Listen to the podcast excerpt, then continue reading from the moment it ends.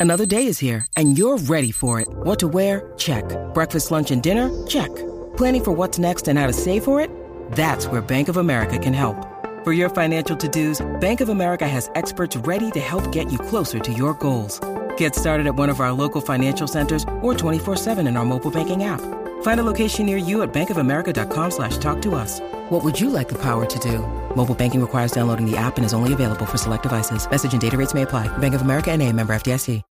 When you need mealtime inspiration, it's worth shopping Kroger, where you'll find over 30,000 mouthwatering choices that excite your inner foodie. And no matter what tasty choice you make, you'll enjoy our everyday low prices, plus extra ways to save, like digital coupons worth over $600 each week. You can also save up to $1 off per gallon at the pump with fuel points. More savings and more inspiring flavors make shopping Kroger worth it every time. Kroger, fresh for everyone. Fuel restrictions apply one of the, my favorite scenes was uh, when they were first deciding to let Saul go, and you have like the one hardcore sister who's like, "We can't let him abandon God," and blah blah blah, and then there's like the headmaster father, and he's pretty much just like. Well, yeah, Jesus, but like, did you see those dekes? Like, God gave him silky mitts for something. Let him out there.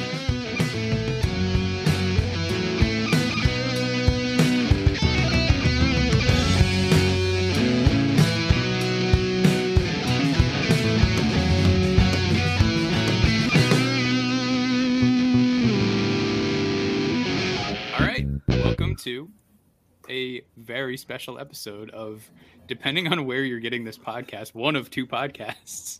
Uh, this is either uh, Burritos and Other Less Important Things, aka Bowlet, a movie podcast that I do with my friends Nate and Zach. Hi, Nate. Hi, Zach.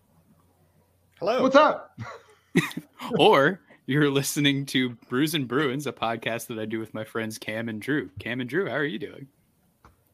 Wonderful. Excellent. Uh, all right, so this is going to be released on both feeds, but uh, structurally, it's an episode of Bowlet. Um, we're going to talk about. So it means it's way too long.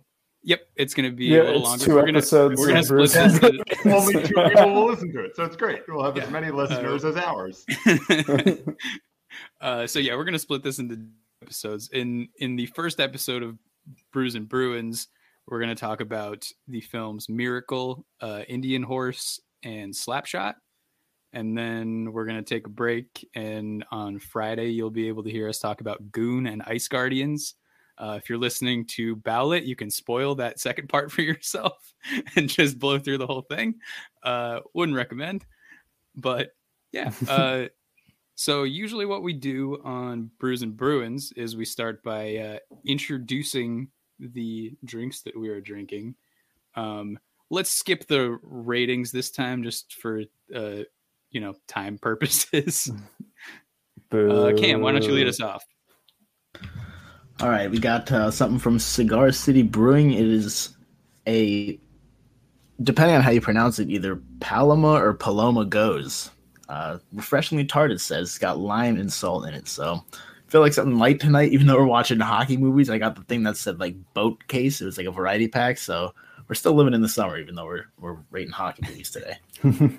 Just work your way through that whole case while we're. Uh, oh, I'm planning. I'm already a few in. This is phenomenal, by the way. Actually, really refreshing. Amazing. All right, Zach, what are you uh, what are you going with? I am going with a Negroni, which is usually what I've done with uh, most ballot recordings, and it has always steered me wrong. So.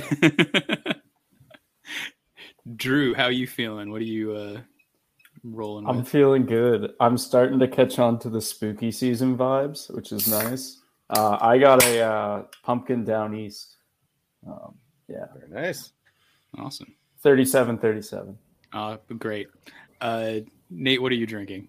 I am drinking. Uh, I got as a as a belated wedding present uh, a thing of Blanton's single barrel bourbon and it's oh, uh, way way too fancy. And I uh, am, I feel wildly inappropriate using it on this podcast, but that's where we're at. So, so uh, a, a Blanton's neat. Uh, would you describe to us uh, and the listeners what the cork of that bottle Yeah, it's it's wealth. the, the, cork is uh, if you know like the Ralph Lauren polo, it's basically that just on the top, like that logo, uh, and the the rest of it is shaped like a sort of a a hexagonal orb of some kind. So is it like an um, Death Star? Yeah, something I would never spend money on myself, but it's really lovely to have it. So yeah, not bad. Yeah, I think that top just was uh cited in the Pandora Papers this past weekend. Yeah. It was great. um, I have a Coronado Brewing Company Weekend Vibes IPA. Um, it is Monday. Illegal, Drew. Um, it is Monday, and I am not happy that it's Monday. I just I like that as it would have been better as it is Monday, and I am not happy. That also true. um, so uh, yeah, do we want to go around the horn and kind of do why we picked each of our films? I I think we should probably start with just how we feel about hockey in general. Let's do like that. That's, that's kind of important. Where where the three hockey folk can start, and then us idiots can join in after. Yeah, Drew, why don't you lead us off? Uh, just like w- w- about hockey in general. Um, yeah, you start from the beginning. So, uh, the beginning so, hockey of hockey. Started First, the very first organized indoor hockey game started with a fight. Um, I'll get to that later in my defense. In my uh, in my defense of uh, a very very long documentary that's too long for that, that topic. Um, anyway, uh, yeah, no, it's just an amazing game. I love the butterfly effect of it. I think it's more active in that game than any other sport, uh, where just the little things are so important in the outcome um, and the flow of it. Not a lot of stoppages, just constantly go, go, go. Um, yeah, I've I've just always loved watching the sport. I don't play it at all, but just uh, you know, street hockey. I'm a I'm an expert rollerblader and I'm a good skier and I can't I have never ice skated so which is basically those together I totally could but yeah no just I've always grown up loving the sport from afar. Cam on the other hand, Bobby Orr. Yeah, more like. nah, I definitely wouldn't say that. Um, I'll tip my hand a little bit here and say that one of the things that I think Drew's movie actually did get right was the uh, part where they talked about the kind of the adrenaline that is kind of natural when you're playing at such a high speed. And hockey is a sport where there's a lot of room for individual greatness, but also team creativity, and you kind of have to have both to succeed. And then when you're doing that, you know that's present in a lot of sports. But then when you when you're doing it at 30 miles an hour, it's a little bit more intense naturally when you're playing or watching. So I think that's the uh, the biggest draw for hockey for me. But as far as what it means, that's that's a long book that we don't need to dive into right now. we'll leave that for Doc Emrick. Yeah. Yeah. I'm yeah. exactly. In the soliloquy. Yeah, I kind of I, I kind of adopted hockey a little later in life than than most devout hockey fans, but um, for me, it, it really was the the high speed kind of nonstop action that that drew me in. Um, and what kept me is uh, just masochism. Um, it's the most yeah. an- annoying sport to watch. It's anything can happen. Your team can be the best team on the ice for the entire game and still lose. Um, it's it's maddening, and I don't know why I watch it, but I love it. Perfect. Uh, I think I would probably describe myself as an extremely fair weather fan of hockey. I will watch the Bruins occasionally, usually in the playoffs. Uh, I love going to hockey games. I think it's probably one of, if not the most fun sport to see live. I got to grow up uh, in UMass or in Amherst, where UMass is, and went to a bunch of um, hockey games there, and have been to a couple in the city. Always super fucking fun, but I just can't find myself to follow the sport along too much. But whenever it's on, I like watching it. It's pretty fun. Yeah, for me, uh, it traces back sort of to two separate things, which were uh, D2 the Mighty Ducks was a, a, constant staple in the house, and uh, NHL Hitz was a, a, a, game that I was pretty obsessive yeah, about uh, when I was younger.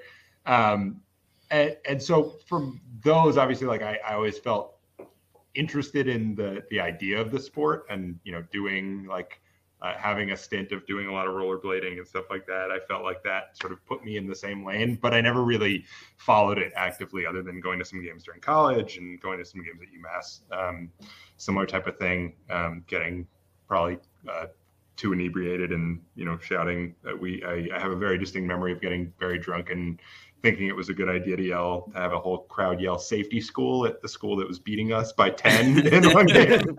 As a way to feel better at ourselves. Um, so yeah i but uh, it's it's one of and i think this will probably come up but it's one of the movies that i think has certainly one of the highest ceilings for for uh, films.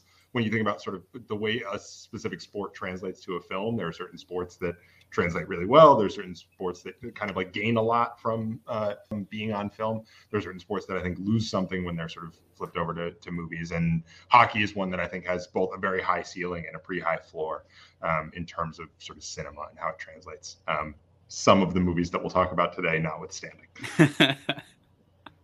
yeah, I feel like you specifically did not describe most of the movies that we picked for. Yeah, right. Exactly.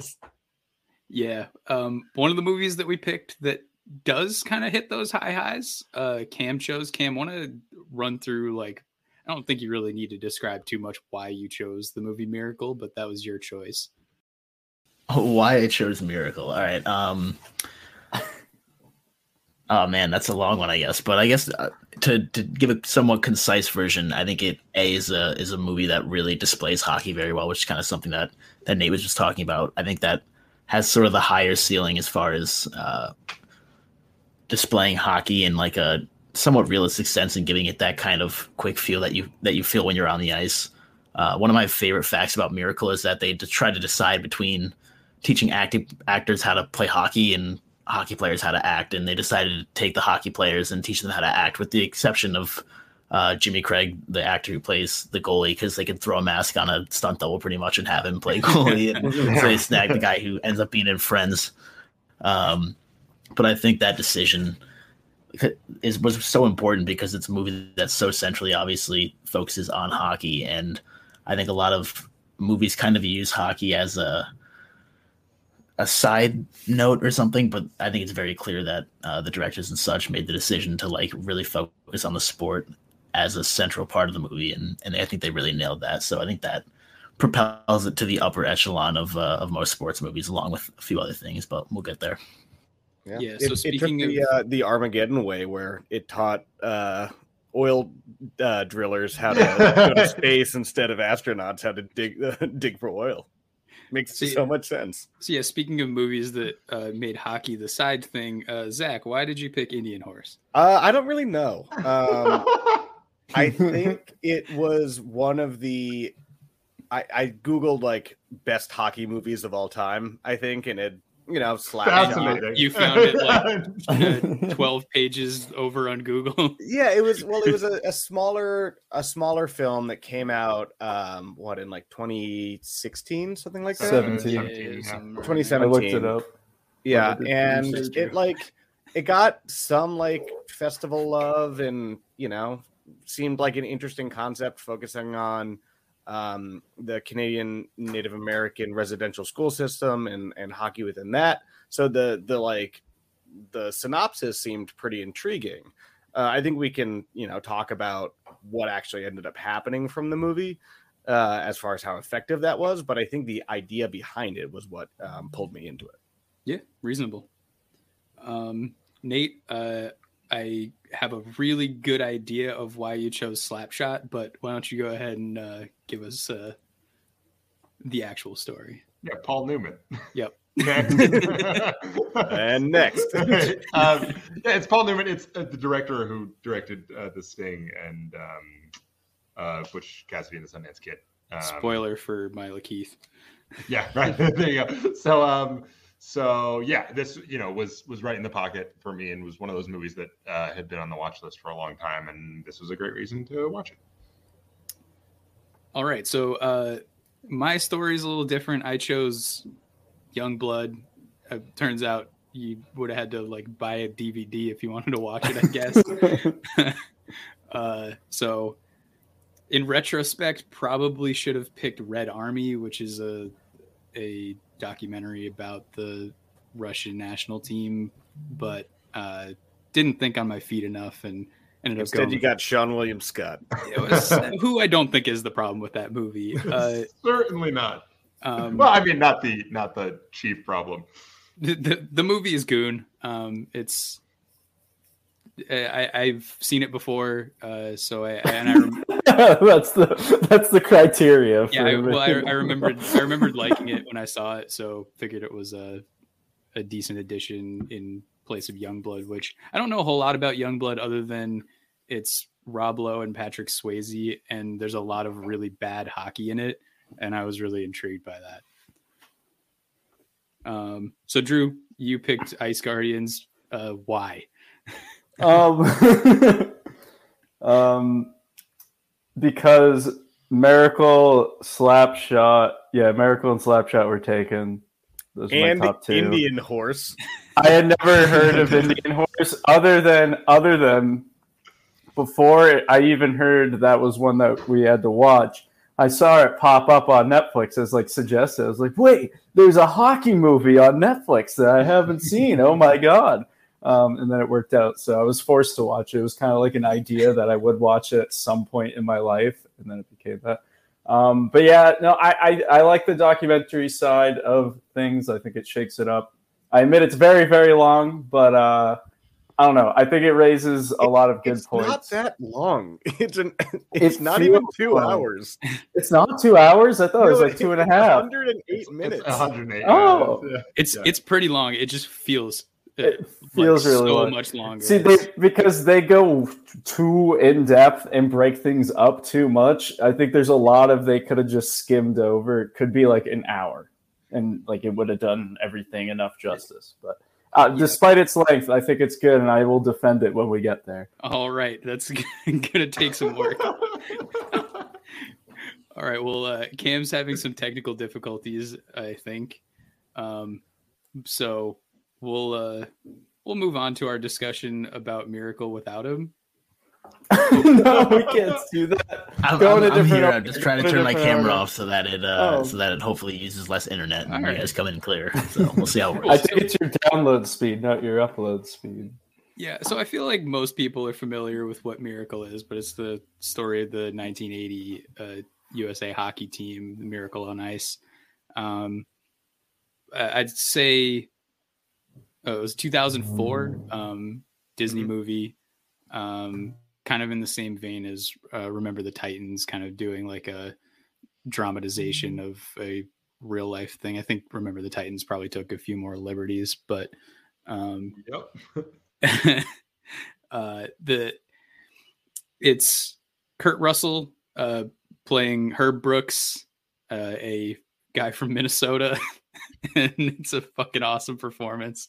Uh, yeah, I mean, uh, anyone want to jump in with initial thoughts?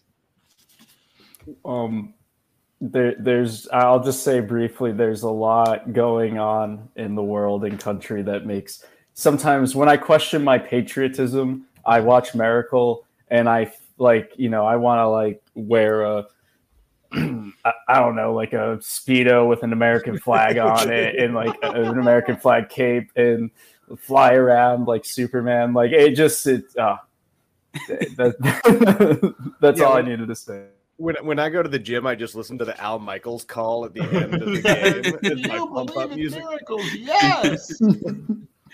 Um, I I had seen this movie I think right around when it came out, but hadn't revisited it until now. Um, and I thought it held up like really well. They don't really. It's pretty straightforward. You know, there's some family stuff at home. There's some you know side things about who's making the team and who's not. But for the most part, it's just a story of the the team going up into the Olympics, and it does a very effective job about showing um, what they were up against, how uh, how big of underdogs they were. Um, they don't they touch on the geopolitical stuff, but it's not super super heavy handed. Um, they uh, you know don't go too heavy into that, and then you know it's Kurt Russell who's in basically every single scene, you know, being a movie star. So, uh, and like we talked about earlier, the actual hockey in this movie is incredibly well done and shot beautifully and makes you feel like you're actually watching hockey players rather than watching like shitty actors try and play hockey. Totally. It, I I think that the and you were alluding to this, Zach, but the the movie does such a good job of getting out of the way of the story. Like it, uh, the story is so compelling in and of itself that the movie does kind of, and I mean this in the most complimentary way, the bare bones in terms of uh, trying to trick you into being invested in it because it knows that it's the type of story that will kind of grab you. So it relies on the good performances. It relies on like a lot of really great hockey scenes, um, and like performances by people. And I think this is a you know potentially just a byproduct of the fact that they chose unseasoned actors for it, but they were unseasoned actors playing younger kids in a situation where they were kind of out of their depth. And that translates really well in a way that sometimes when you go the route of the uh, unseasoned actor, it doesn't always, sometimes they're just not able to carry the emotional burden of a thing. And with this, part of the emotional burden of the movie is the fact that they're young kids and they're kind of uh, tasked with something that is way more outsized and way more global than what they thought they were walking into. Um, I'll also just say more specifically that the like sequence of Uh, it, it, works with most sports, but it comes up the most in hockey movies. I feel like the listing your name and what city you're from thing down the line. I get like a fucking it's like an adrenaline shot to the jugular every time it's crazy how much that hits me always. It's in this, it's in the Mighty Ducks, it's in all. I just like, I really, it's really visceral, especially when they list any places from Minnesota. Russ Tyler, Los Angeles, California. uh, I'll jump in and just kind of add to that, but like I've seen this movie probably no less than 150 times, and like oh, every yeah. time in those last 20 minutes, I'm like worried that like history is going to shift and like they're somehow going to lose. I'm going to be so disappointed because this is the finally the time that like they lost. And I was like, fuck, like the whole movie's ruined forever. Um, but kind of on that note, like like sort of like, as you had mentioned, this story is so compelling, like in and of itself. And obviously, there's a few parts that are Hollywooded up, but for the most part, like it's one of those like moments that when you're watching it happen in live sports, it's it's too good to be true. And like you know, you're like, oh, if this happened in a movie, it wouldn't be realistic. Where it is like the the group of kids like a bunch of college players playing against like army soldiers essentially on the other side. They get their shit rocked by the team leading into the games. You know, the, the team just beat the NHL All Stars. The comebacks they had in pretty much every game, and then even like to the point of scoring a last second goal in the in the way that they did with literally a tenth of a second left on the clock that actually happened, and then the team captain, who is obviously a big part of the movie, scoring the, the go ahead goal against the Soviets. Like all of that scripted so well realistically that they, like Nathan said, you didn't really have to deviate from the truth too much. Um, one of the parts, not to totally spoil it, but I, I was curious how much they did Hollywood it up. And the, the one thing that I found that was a little bit unrealistic was in the uh, the post Norway game when they're skating the the suicides essentially the Herbies as they call them um, they did do that for like 45 minutes after the game in the dark, the whole nine yards. Seven um, hours. well, yeah, it was it was it was like a, about an hour, I think, or a little under. Uh, and they actually did turn the lights off on them, and all that shit happened. But it didn't end with the heroic uh, Mike Eruzione scene. It, yeah. it ended when another player smashed his stick on the glass, and then Herb let him go, which I kind of think is also badass in and of itself, but probably doesn't quite fit the theme of the Disney movie as well. So uh, I think it gives you a little more insight into the kind of guy he really was too, though. So I like that. Yeah, I, I would say probably the most unrealistic thing about this is the the lack of language. Uh, Herb Brooks was pretty famously a, uh, a guy who swore like a sailor and definitely didn't, uh, you know, didn't tone things down for a Disney movie. But I, I do understand, like, if you're making this uh, inspirational movie via Disney, uh, you can't really lean too hard into that. Although, although he did call a player a candy ass, so. yeah, that was that was like the harsh Disney line, I'm sure back then. So that's good for them. That's why it was rated PG thirteen. With the with the suicide scene, I did get caught on it this time. because like, that's like a secret. I've seen this, you know, probably four or five times over my life, and so that that scene is kind of like just emblazoned into my memory, but I didn't remember the, the specifics of it. And I didn't remember that he just says Michael Eruzione, like just says his name and nothing after it. and then Herb, yeah, just waits. And then Herb goes, and where are you from? And he's like, USA. Like, like they had this like choreographed dance to it. It was so waiting funny. for the cue. Yeah, my, unbelievable. My, my, other favorite thing is that Herb Brooks didn't have the whistle. I don't know if that's actually how it works, but it's like I Craig am power- I am powerless to make them run another suicide if that other guy doesn't blow the whistle. and that's the tension in the scene. It's yeah. if he's gonna blow the whistle. It's like uh, it's like in Crimson Tide where they have to go through and like do the steps for decoding the message. I, th- I think it was uh like just stellar acting though. They were just like, can you like very very reluctantly blow a whistle? Like how well can you portray that feeling? he did it many times and it was like communicated the feeling well.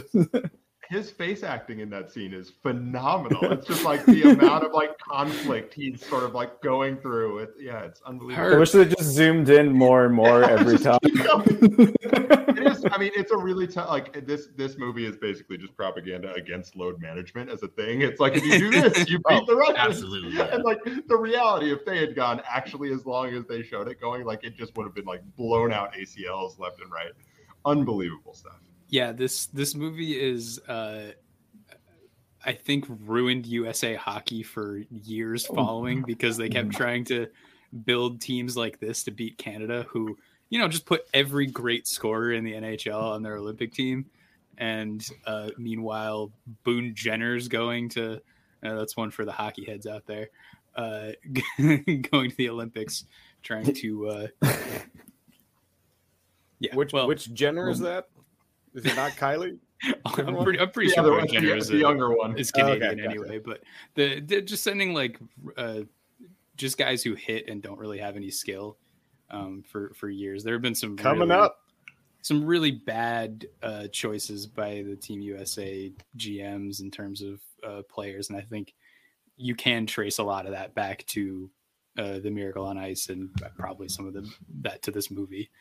A little bit, maybe. Yeah, I do have. Uh, I don't know how long we're gonna focus on Miracle, but I do want to throw in. I have a little bit of a personal connection. Um, being from upstate New York, uh, a I've gotten to play on the rink a couple times, which definitely adds to my like obsession with the movie because it when you've seen it enough and you know when you're going up to Lake Placid as a kid playing in a tournament, like you always watch Miracle on the way up there and you're ready to run through a wall when you get to the rink. Um, but it it is cool kind of feeling that like energy there that you know it's obviously all made up to be uh, designed around that event now, and and there's shit all over the place about it, which is kind of cool. It's like a museum, sort of in a way. Um, but my mom was actually in Lake Placid during the games and had gone to a couple other hockey games, but obviously was not at that game. Uh, but she was like really young, and she tells me she was in the car with like my grandfather, and the streets were pretty packed and stuff. But when the news hit the radios and stuff that the United States had like upset the Soviets, she said like people were just getting out of their cars and like pretty much partying in the street and she was super young and was like terrified because she had no idea what was going on and there were people just getting out of their cars and like near rioting in the street. Um, but i was just laughed at that like seeing what's going on on the outside. I so, uh, uh, oh, uh, I just well, all I said uh, was that it made me want to wear an American speedo, so I wanted to. True, it's um, um, I think I'd just be repeating if I said all the like it's just amazing kind of stuff. Um, but one thing I'll add is that I think it's really accessible. I think if you've never watched a hockey game before, you can follow along and you can get like just as into this kind of movie because like the hockey really while the hockey is like both the main object of the movie it is also kind of falls to the background where it's just anyone can understand this huge struggle and like impossible odds and overcoming that and for you know pride of the country. And i think that's what i think that's common in any sports movie that kind of goes down as a classic that is um, it's accessible to all, not just the diehard sports fan. So I think it does that very, very well. And just hockey in general, you score one goal at a time and then time mm-hmm. runs out. You know, yeah, it's it's pretty easy to understand. Like they have more than us, and that's how little time is left. Like, yeah, they go the clock a lot. And they make good use of it for sure. Yeah, a lot harder to, I guess, explain to somebody who doesn't know football uh, why a touchdown is six yeah, points right. and a field goal is three. But maybe seven, but maybe eight, depending yeah, on the situation. And if you kick it badly, you can get it back. It's yeah, fine. so it's it's fourth and three. It'd be a 56 yard field goal. I don't. There's 50 seconds left. Why are we rehashing last night's game? I need uh, another drink. Yeah. So I, I, think the only other thing I, I definitely want to mention is at the end they go through like the real life players and like show their headshots and everything. And like really everyone depressing. works in finance. like everyone, it's all yeah, right. They're all financial analysts. Yeah, wild. And the only bad one was like working toward his bachelor's degree in something. And I was like, oh, sorry, bud. This is counting the years. yeah. Like, hold on. 2004. I mean, yeah, no, no shame. Good, good, good on him. Yeah, yeah, yeah, right. Absolutely. Um, so I guess the transition here is from accessible hockey movies to just like wildly inaccessible, very depressing, uh, not really a hockey movie. Um, Indian Horse is the story of a kid coming up in the residential schools in in Canada in the 1950s, and kind of how uh, he gets the opportunity to play hockey, um, and how that isn't necessarily a reprieve or anything. Although I will say the tagline for this movie is god awful. Um, let me see if I can find this. It is Saul is a great native hockey player who overcomes racism in the 1970s, then ultimately becomes tempted by alcoholism. Whoops. No. no. One, no. not what the movie. no. I was the accurate, also is, the alcoholism is completely unrelated. It just happens to yeah. occur at the end. Alcoholism isn't the thing that tempts people. Yeah. Tempted, tempted by alcoholism, overcomes racism. some really tough phrases in cool. there. That's that's some classic mission accomplished banner bullshit. but does anyone want to guess guess what the the tagline was for this? Yeah, produced by Clint Eastwood. Yeah, that's basically it. Uh, it was "You have the gift, you have the vision." Which I assume is a line it's from the movie. Than, no one knows it, it's better than uh, it's better than "You Are Glory." Oh boy!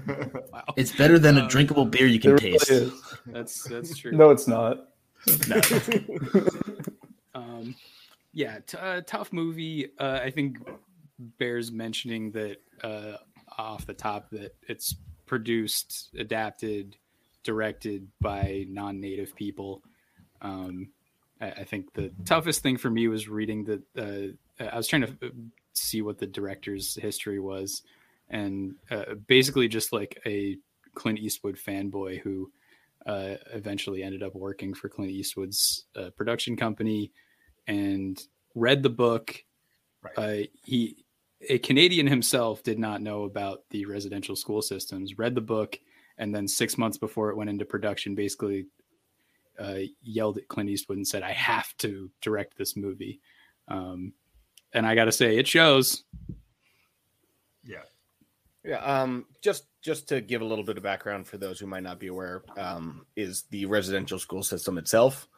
Um, so that was uh, it was um, Canada's uh, Christian churches for Native American or Christian schools for uh, Native Americans, assimilation schools, basically. yeah, assimilation schools, and you know there was a bunch of abuse, both sexual and physical. Um, you know, stripping away the culture of the native people, you know, forcing them to not speak in their own native language, some horrific tragedies, Lots more and murder. more, a lot of murder, more and more um, is being revealed about it, you know, as this goes on.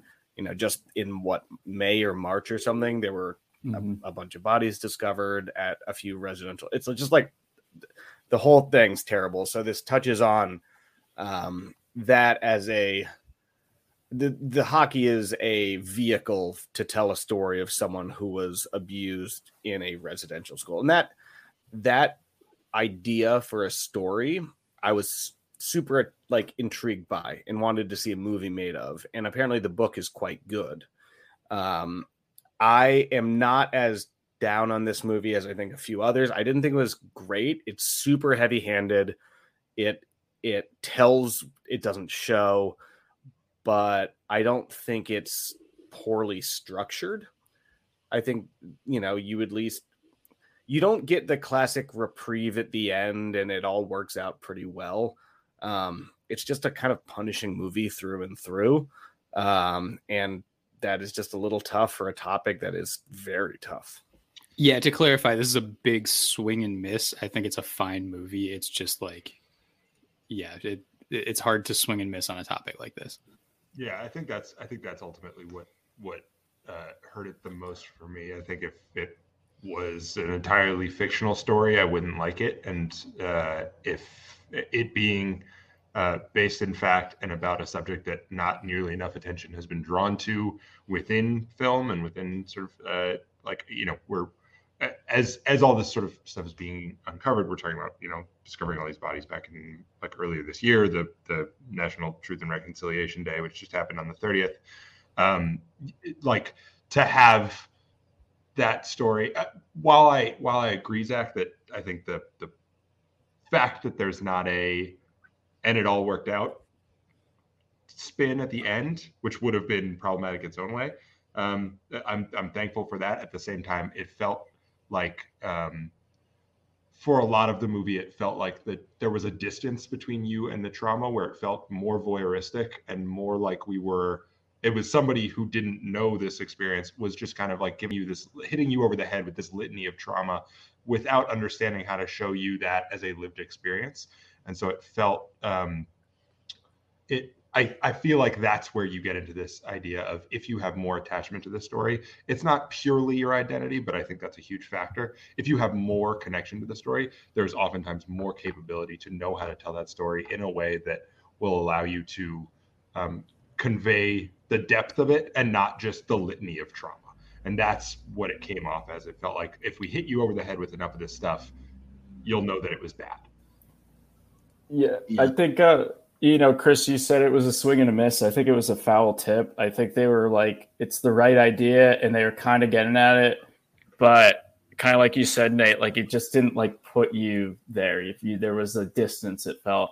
Um, and I think I think a big part of that is like language. Like I feel like, like for example, uh, one of his teammates on his new team at one point said like, "Don't make me look bad." I feel like realistically, there was probably a lot more in all of it cursing and all. And I get they were trying to like keep it um, a little more on the PG side somehow, even though it's like such a heavy topic. I don't really know what the aim. I feel like you got to commit or make it like a really happy kids movie. Like there's no other way. And making it a happy kids movie would not do no justice at all. so they, they just didn't commit to that. So it felt like okay, you're seeing them get beat up, and there was like some physical violence there. And I feel like you know you're kind of put into those situations face to face. But like I feel like there was a lot more verbal abuse that was done, and that would kind of make it hit home a little bit more and really you know start to take pieces away at that window that you're really looking through. Um, so yeah, I think it's a foul tip, right idea, but just very poor execution uh, in making you feel like, oh shit, like it's more than this guy just being like, this is inconvenient and turned to alcoholism. Like it, it felt like they were really simplifying it. Well, yeah, okay, but after he overcame racism, just to be yeah.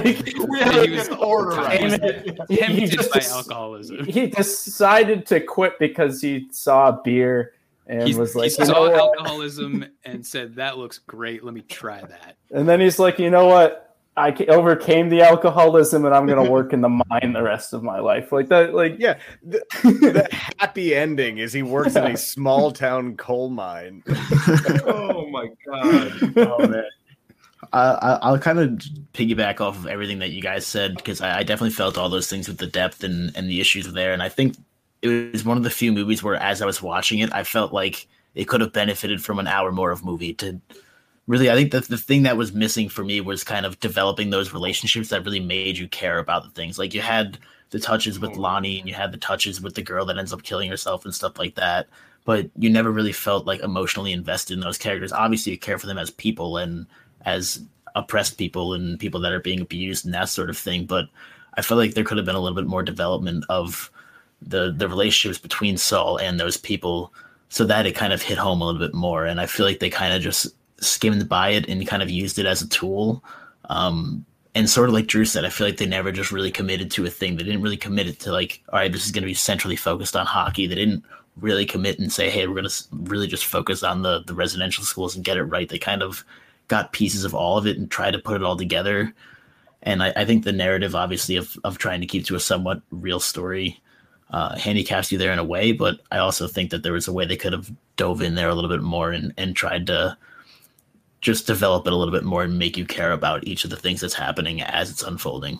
I I don't know if I'm giving the movie too much credit, but I did kind of think that at least for me, it felt like he wasn't even afforded the opportunity to get close to some of those people because of the way the school is set up and because of the strict rules and structures and the fact that he couldn't even speak, you know, his own native language with um I'm forgetting the name of um, of Lonnie. Lonnie. O- uh, was the language where where it felt like, you know, and uh, I feel like we have to talk about spoilers in this um, for the quote unquote reveal at the end that the one quote, priest that is not portrayed as a physical abuser turns out to be a sexual abuser.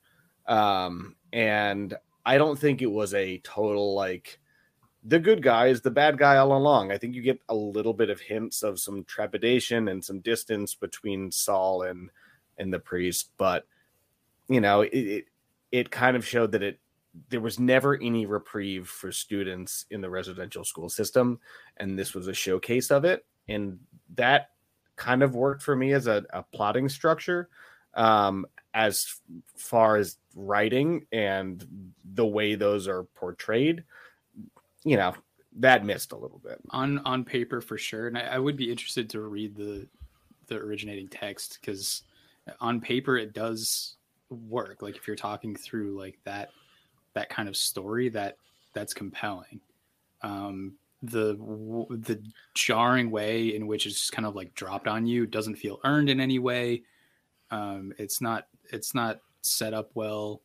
Um there's, there's just a lot of it, very jarring like the age jumps because uh, there are time jumps and the the character of Saul is played by three different actors and those time jumps feel really jarring like it, there's no there's no real catching up between like it kind of feels like a different actor playing the same character at the same age uh, like nothing has happened between there's there's no kind of explaining what's happened it's it's just kind of like okay now we need to somehow signify that time has moved without uh, doing putting in the work to make sure people understand what's happened in that time.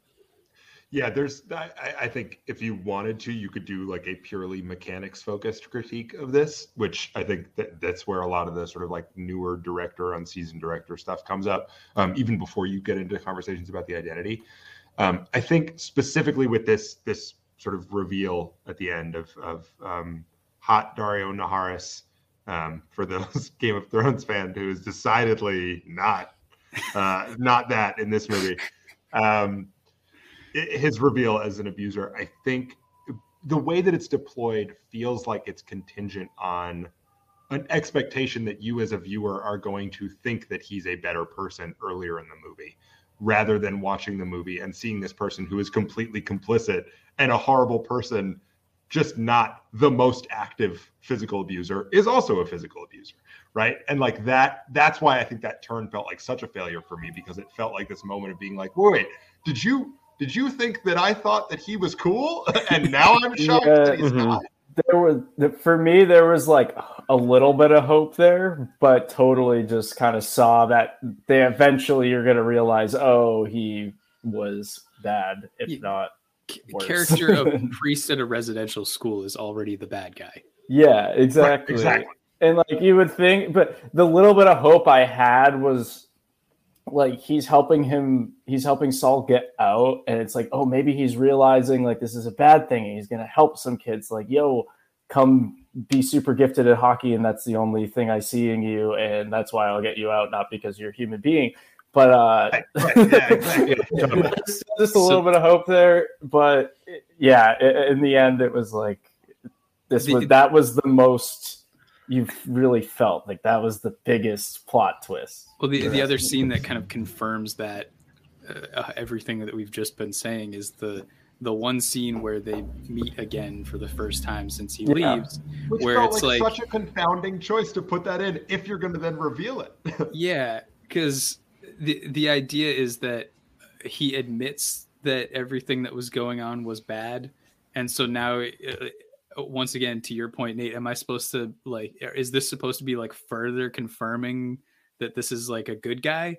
Because if he's just now realizing that all those things are, are bad, then no, that makes him worse.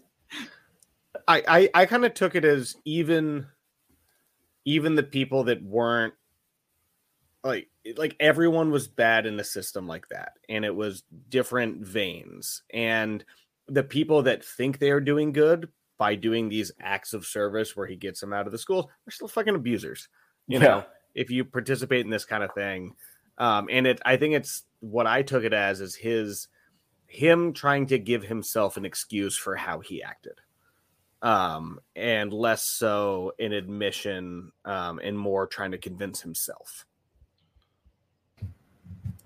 I agree with that. Uh, I'm going to jump in with a, a lighter part here, where I one of the, my favorite scenes was uh, when they were first deciding to let Saul go, and you have like the one hardcore sister who's like, we can't let him abandon God and blah blah blah. And then there's like the headmaster father, and he's pretty much just like, well, yeah, Jesus, but like, did you see those dekes? Like, God gave him silky mitts for something. Send him out there. Like his whole mission. He's so God gave him silky mitts. Sizzle, bro. like he's so he's so committed to the residential school Yo, system that he's committing all this abuse. yeah, but then he's just like, all right, I mean, I'm all for God, but you see that kid's clapper. Which He's like I, there's God in this child. I sincerely hope that they like got that that was like a, a condemnation of the residential school, and are not like, yeah, look at this good priest, you know, like I can see it going either way. But it is like, yeah, that that sequence was unbelievable because it was just like, oh, cool. Like as soon as you get someone who can do something that you think looks cool, like great, send them. Yeah, awesome, cool. All those regulations we have, yeah, toss them out. Wild. The Brews and Birds podcast is sponsored by DraftKings. Hockey is back, and DraftKings Sportsbook has an unbelievable offer to celebrate the greatest sport on ice. New customers can bet just $1 on any hockey game and win hundreds of dollars in free bets if either team scores a goal. It doesn't matter if it's a one time clapper or a deflection, however they light the lamp, you win. If Sportsbook isn't available in your state, DraftKings won't leave you empty handed. Everyone can play for huge cash prizes all season long with DraftKings Daily Fantasy Sports contests. DraftKings is giving all new customers a free shot at millions of dollars in total prizes with their first deposit. Download the DraftKings Sportsbook app now and use promo code THPN. Throw down $1 on any hockey game and win a 100 in free bets if either team scores a goal. This week, one puck in the net nets you a big win with promo code THPN at DraftKings Sportsbook. Must be 21 or older, New Jersey and Pennsylvania only. New customers only. Minimum $5 deposit, $1 wage required. One per customer. Restrictions apply. See DraftKings.com slash sportsbook for details. Gambling problem? Call 1-800-GAMBLER. Yeah, turns out not the most moral. Who knew? yeah. Watch Spotlight for more of the corrupt right. uh, Christian. Is Spotlight the only movie that has uh, more decent Boston accents than Miracle? Um, moving on to Slapshot. Ooh, yes, happy, happy times. Depending on who you ask. I guess. I think it, it was just gonna be I don't know. It's less heavy. yeah, it's definitely it's definitely happier. Yeah, I wasn't saying like. I mean, but depending the on the same amount of piss in this yeah, movie, same though. amount of alcoholism, maybe more. Um, yeah. So, Slapshot story of uh, Paul Newman being a little older than uh, he was in the previous films that we did on uh, Ballot. uh, Still hot. Yeah.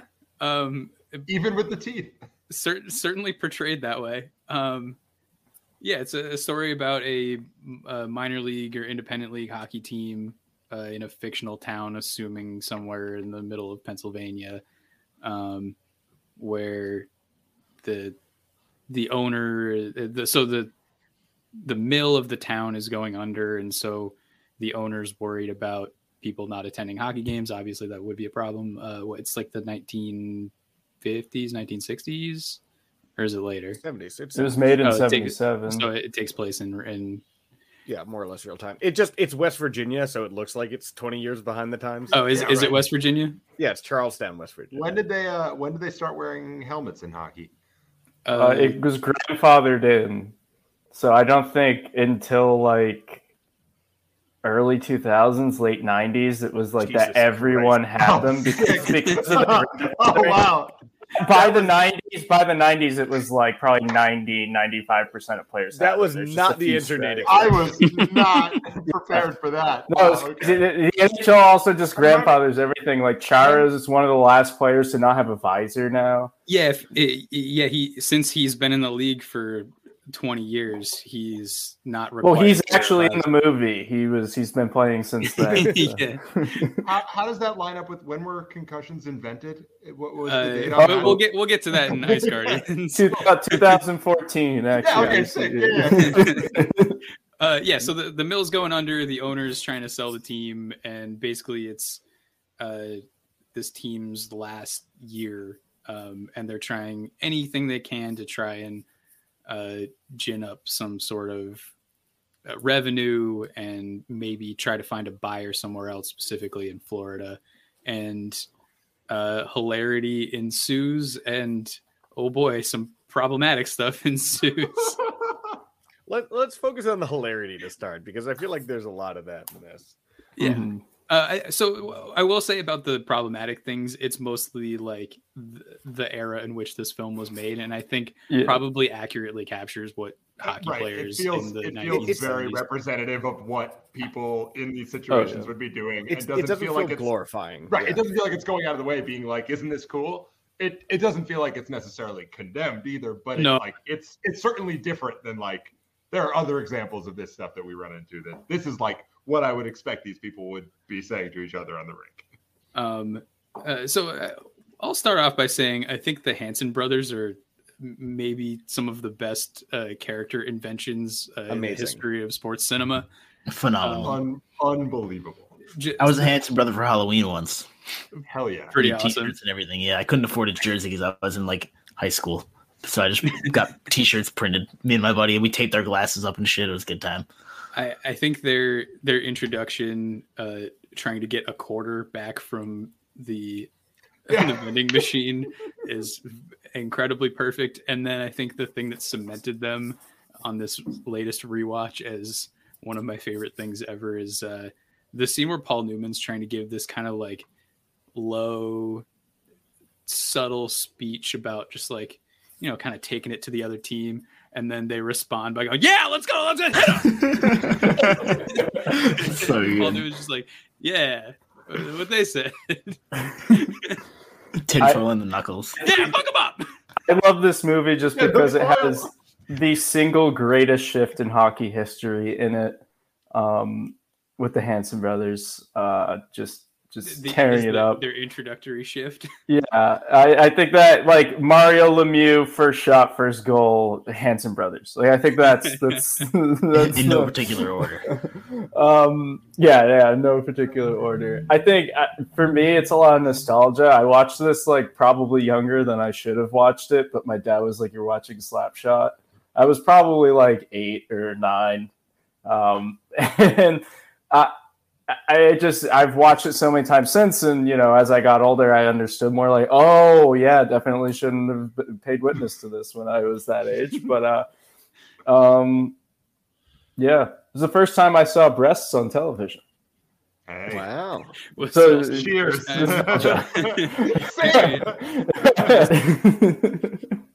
um, but uh, it's just it yeah, it's a, and I think for the time too, the footage of hockey itself, like like it was really good. It was really good if you're considering the era. Um, you know, I think if it it's on par with Miracle in that way because of just noting the era uh, difference there uh, totally. when the movies were made. I think that's three decades apart because Miracle was early 2000s. Yeah, this is late 70s. Yeah. So almost three decades apart. Um, yeah, classic, absolute classic. Just I think qualifies as one of those comedy classics that like some of the one-liners in this are just like, yes, uh, unreal. I I genuinely almost did a spit take. At, I'm listening to the fucking song. One of the best lines in all of it's, cinema. It's honestly. long been my favorite line from this movie. Um, Unbelievable. Even just the one shots of like the classic shot of him like in warm ups crossing each other at the red line, he just knocks him out. Like that yep. that little yeah. clip is just like instantly like, oh, Slapshot, great movie. Like can hit you. A lot those. more sticks to the side of the head than I was expecting. I'll be I'll be honest with you. Hey, uh, Coming up. I, I learned from Ice Guardians that yeah, yeah, that's good hockey. There are many ways hockey rules yeah uh, the the one other like bigger picture thing i do want to say is i do like that this is kind of an anti sports movie movie where what do they do at the end? They just beat the fuck out of each other and and lose and, and get sold and go to a different team you know like the guy from twin peaks takes off all of his clothes.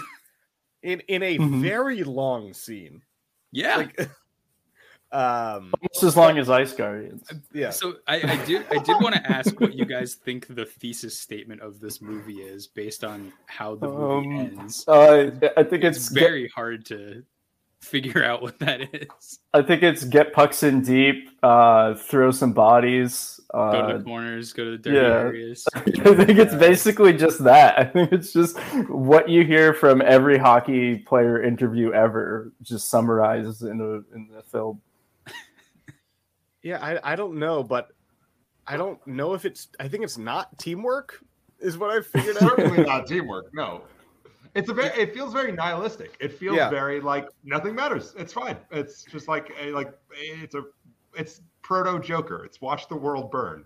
Like eh, you know, and and I think that works for it. It just you know, it's the entire concept is like it's not going to work out. So do something that's gonna yeah, yeah fuck uh, I, I actually I do really like the ending because I, as the movie goes along, I was I was paying more attention to what, like the things that I expected to happen versus what actually happens, and you do get that character. I forget what the character's name is, but it's the guy from Twin Peaks who is, like I guess the other main character to Paul Newman He's and the like, other attractive guy in the movie. In his his whole thing sure. is I'm not I'm not going to fight. and so mm-hmm.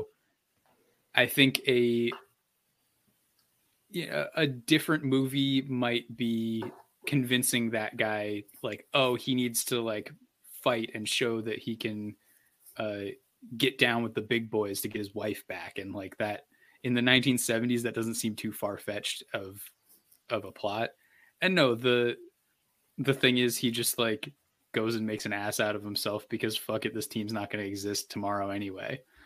Um, and showing that he's not like uptight or anything, I guess, is kind of the the ending of that movie.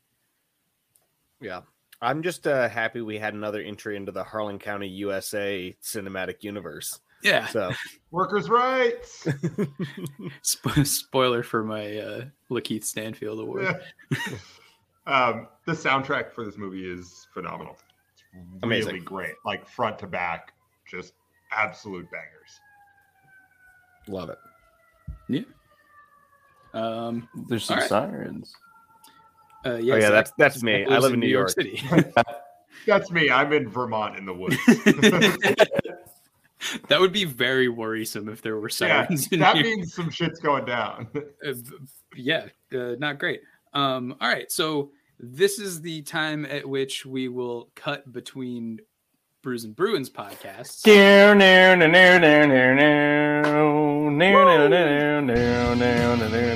That's that's our theme music.